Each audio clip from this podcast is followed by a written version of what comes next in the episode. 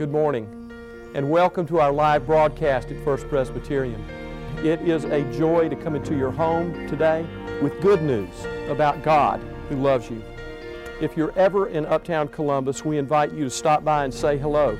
We'd love to see you, have you worship with us. We'll make you feel like family. At First Presbyterian, we are family. Learning together, growing together, worshiping together.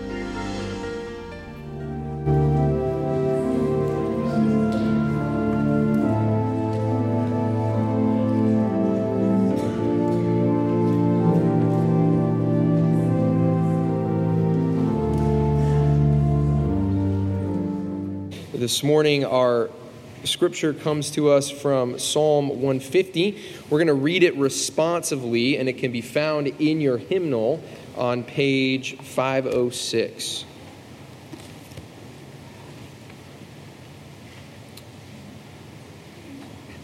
Well, I will read uh, the black part, and the congregation can read the red part. Let us attend to the wisdom of the Word of God. Praise the Lord, praise God in his sanctuary. Praise him in his mighty firmament. Praise him for his mighty deeds. Praise him according to his exceeding greatness. Praise him with trumpet sound. Praise him with lute and harp. Praise him with timbrel and dance. Praise him with strings and pipe. Praise him with sounding cymbals. Praise him with loud. Let everything that breathes praise the Lord. Praise the Lord. This is the word of the Lord. Thanks be to God. Those who are able are invited to stand out of honor and respect to God's Word. We turn to two places in the New Testament. First, uh, Corinthians in chapter 10, and then back to the letter to the Romans. Listen.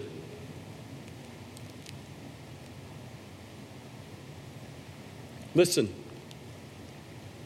to God's Word. Paul writes So whether you eat or drink or whatever you do, do all to the glory of God. The word of the Lord. To Romans in the 11th chapter, the 33rd through the 36th verse. Oh, the depth of the riches and wisdom and knowledge of God! How unsearchable are his judgments, and how inscrutable his ways! For who has known the mind of the Lord, or who has been his counselor, or who has given a gift to him that he might be repaid? For from him, and through him, and to him are all things. To him be glory forever. Amen. The word of the Lord. Thanks be to God. Please be seated. And pray with me, please. O Lord, may the words of my mouth, may the meditations, the thoughts of all of our hearts be found pleasing and acceptable in your sight and life giving to us and to those whom you have called us to serve. For Lord, you are our rock, you are our Redeemer. We pray in your name and for your sake. Amen. Some years ago, I attended a preaching seminar. Two or three days in length, and it was led by one of my favorite preachers. It was helpful, inspiring, stimulating, but standing here before you today, I couldn't tell you exactly what all we covered. It was so many years ago. But what I do remember, however, was one illustration that the instructor used, one anecdote that she shared. And what she said was this I believe that when we get to heaven and stand before God who sits on the judgment seat, that God will ask of us but one question. And then she paused. And questions started racing through my mind. What will God ask? What's the one question? Why should I allow you into my heaven? Why didn't you serve me better? What more could you have done to be a follower? And then she continued. The one question that I believe will ask us on that day will be Did you have a good time? I really wanted you to have a good time. There's another seminal moment in my ministry that I'm remembering. It was when I was chaplain at Davidson College. I was in charge of the weekly chapel services, and on this particular Thursday, I invited the then dean of students to preach in the chapel, which was nothing out of the ordinary. He was an ordained Presbyterian pastor. He had been chaplain of the college at an earlier point in his career. And to this day, I have not forgotten the title of his sermon which was Christians ought to act more redeemed. And what he went on to say was this if we really understand who God is and revealed God's self to be in Jesus Christ, his Son, and the power of the Holy Spirit alive and at work in our lives in the world, then we ought to reflect that in the manner in which we live our lives, punctuated by joy, not being fearful, guarded, dour, even mean, as some Christians are so often stereotyped to be. Show the joy of the Lord, was his basic message. In the way that you live, you are redeemed. in Madison, Georgia, where I was serving for 10 years before being called to serve as senior pastor here at First Church Columbus. I remember the story that a father told me one Sunday morning when they arrived for worship. He said, Chuck, I need to tell you what happened with Grant this morning. Grant, his son, was probably about six at the time, a rather exceptional young boy, even then we knew. He loved the church. He was always around it. He went on to go to Harvard, and now he's doing something grand and glorious in his life. But his father told me that Sunday, Chuck, when I woke up Grant this morning and told him it was time to get ready to go to church, he said he didn't want to go to church. And you know how unusual that is because Grant was usually the first one up and ready to go. And so I said, Grant, why don't you want to go to church? You love church. You love going to Sunday school. You love the people there. You always want to go to church. Why don't you want to go to church? He said, Well, Dad, yeah, I do like those parts of church, but the part that I really don't like is the funeral part. The worship. That was a dagger in my heart. How is it for you? How, it is, how is it in your life of faith? How is it in your life of worship and praise and glory to God? Is, is, is church, is the Christian life, is it, is it like a funeral or is it a celebration? How well does your life reflect the joy of your salvation? That you know, that you know, that you know that you are redeemed by Jesus Christ. I guess maybe the bottom line question to you this morning is this Are you having a good time? All of these are important questions for us to ponder, especially in light of this fifth sola that we consider today, the last of our series of five sermons looking at these pillars of our faith, pillars built on the fact that we are saved by the grace of God. Through faith in God, both of these gifts, because of what the Holy Spirit teaches us through the scriptures of God, because of Jesus Christ.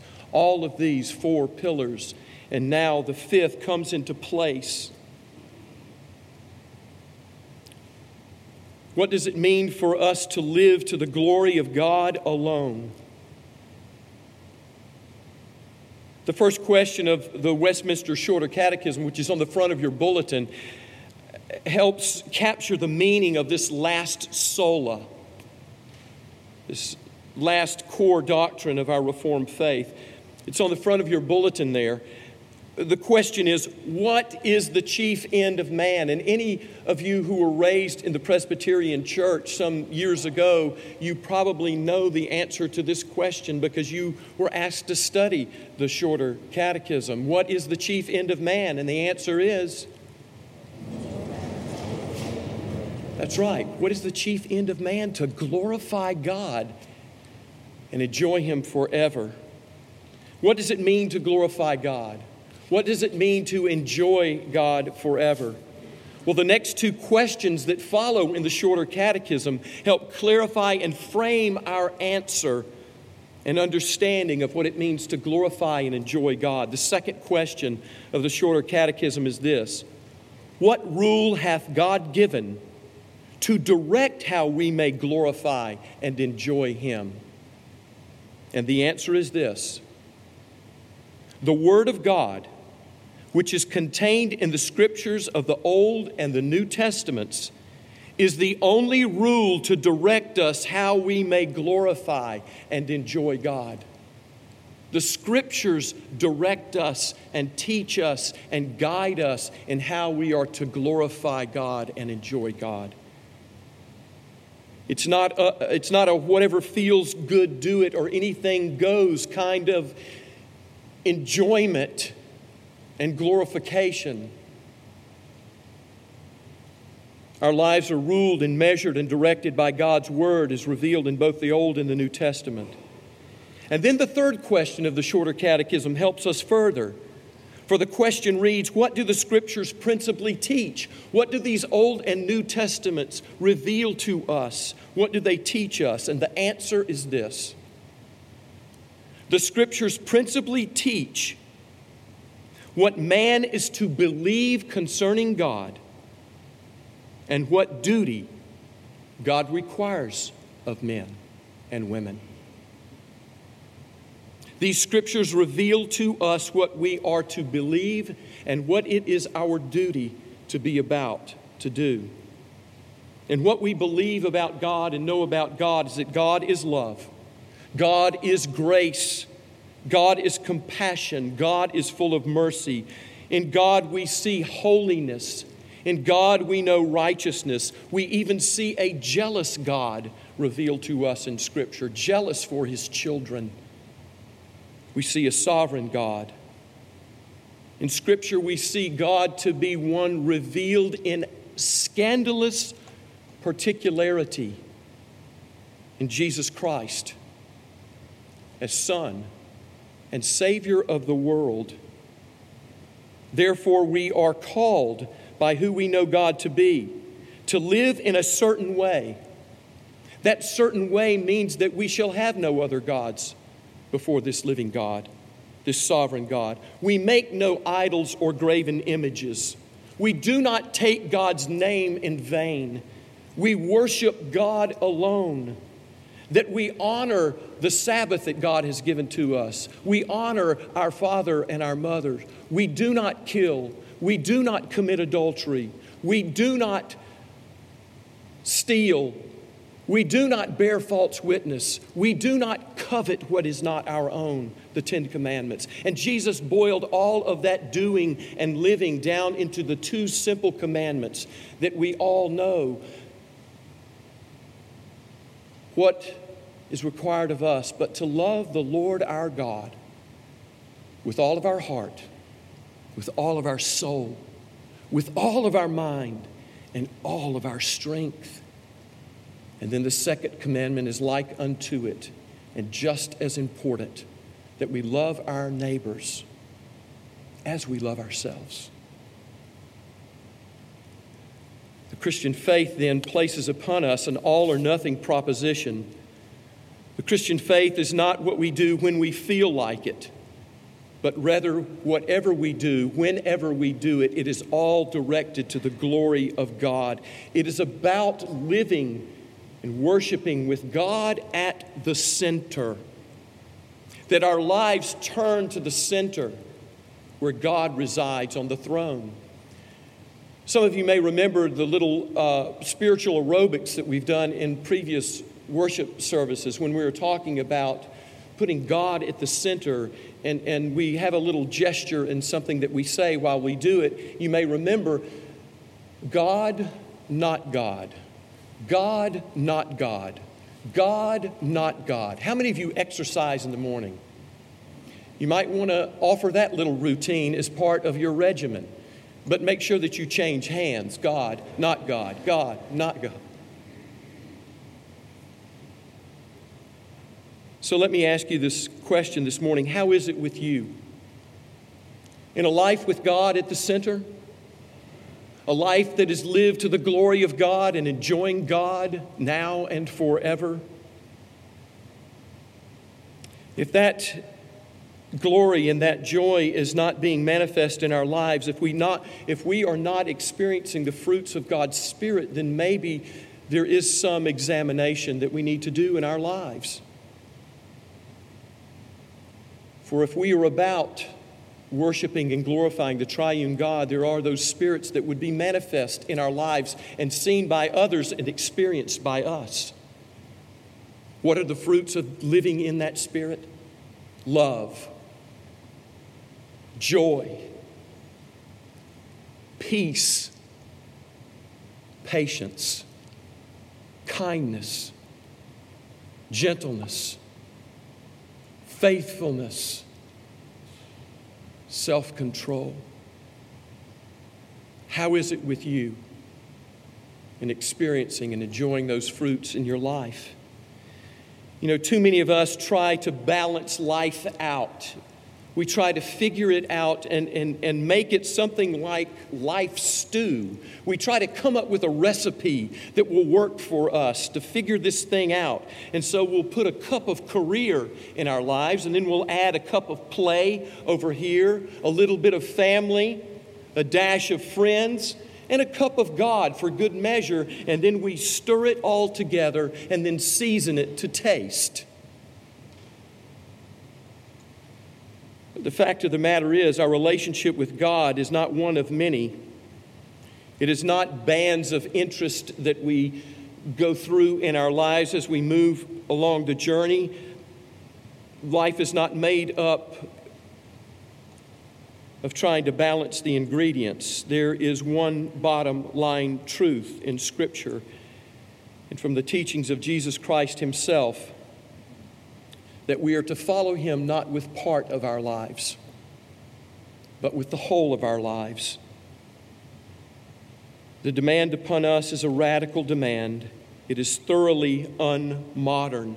And how easily we make an idol of some part of our lives or trying to balance our lives with our wants, our desires, our plans, our dreams, and life becomes something more about me, my, mine, my hurts, my fulfillment, my disappointments, my misplaced allegiances. It's all about I, me, mine. It reminds me of a story of a Presbyterian pastor, and this is true. A true story of a pastor who, who was leading a church in a very ambitious building campaign. And the day came for all of the pledges to this great work of the church to expand its ministry came. And instead of them bringing their offerings and all going home and hearing next week how they did, they decided to stay. And after the worship, they continued to pray and to sing hymns while the elders and the treasurer counted up the pledges that they had received. And finally, the time came when the treasurer walked back in and handed the report to the pastor. And not only had they met their goal, they had exceeded their goal. And the pastor stood up and said, In light of this good news, it is only right that we should stand and sing another verse of how great I am.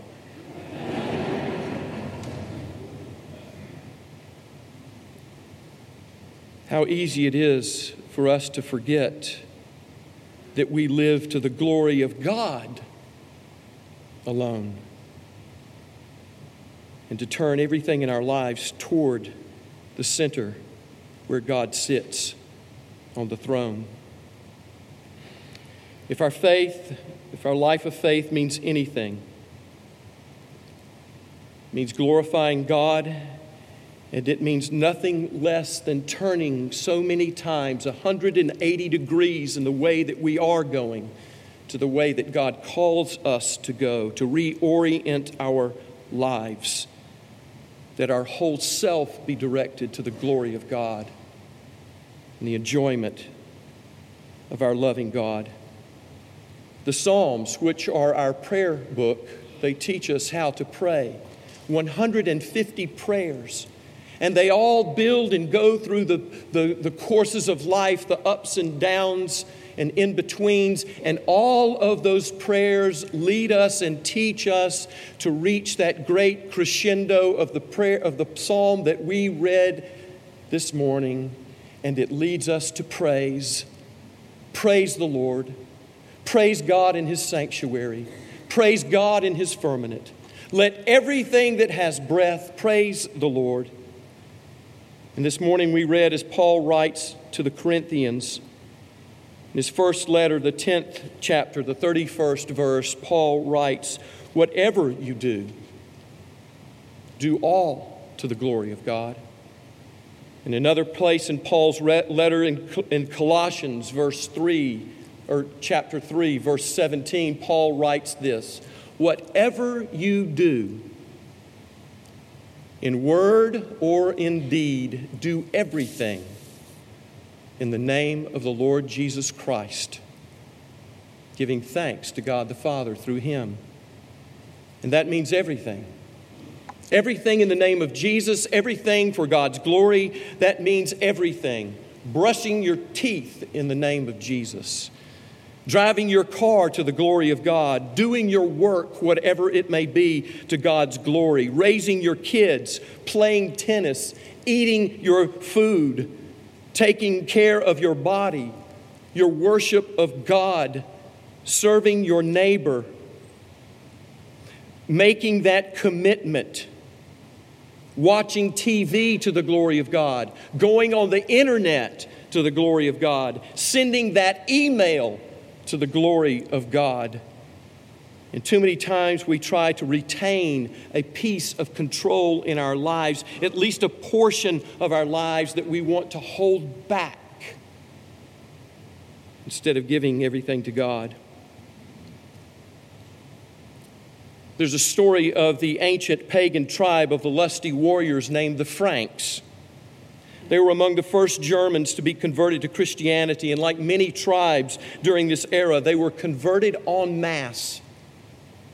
And that meant that groups underwent baptism by wading into the river by the thousands. And these warriors, these Franks, knew that they would be following then a new king known as the Prince of Peace, which hit their ears in a rather odd fashion and the story is told that when the Frankish warriors came to the Rhine or to the Rhone River, they were always careful when they were baptized to hold their swords out of the water above their heads, not to keep them from rusting, but to keep their swords from Jesus. It wouldn't do then. It will not do now. Jesus asks for everything. And to glorify God means to give God everything. We cannot hold our swords out of the water. We cannot hold our careers out of the water, our idle pastimes. We cannot hold our checkbooks out of the water. We cannot hold our married lives out of the water or any part of our lives out of the water. Everything has to go under so that it too might be raised up. Nothing can be held back. It is all for God's glory. What is it that you may be holding onto tightly, holding up out of the water rather than surrendering it to God? Is it your pain that you're holding on to? A disappointment, a fear? Is it that desire to control because you think you know better? Is it a hope? Is it a dream? It all must go under. It all must be surrendered.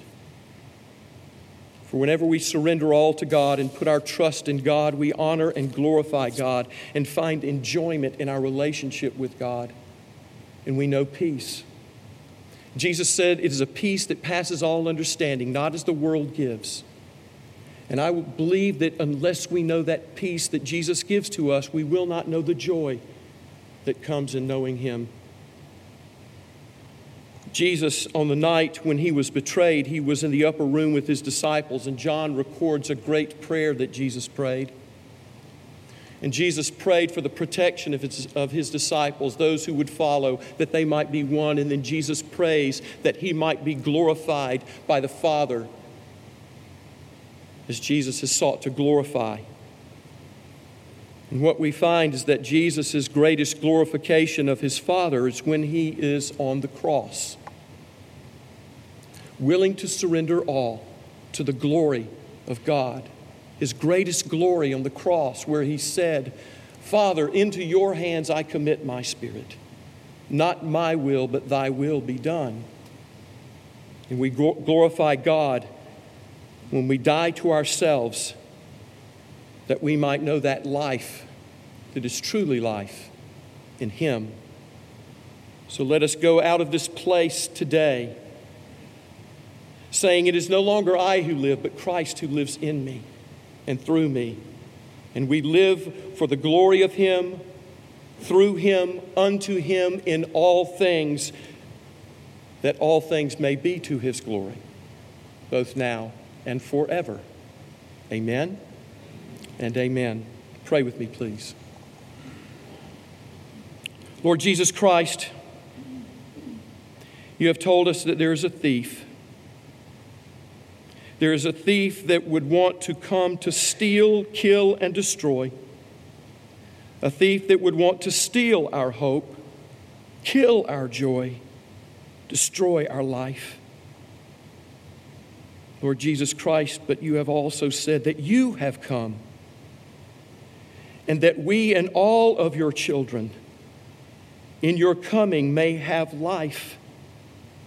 And you intend for us to have it abundantly, both here and now and in the life to come. By your grace, show us that life that we may walk in it. Amen.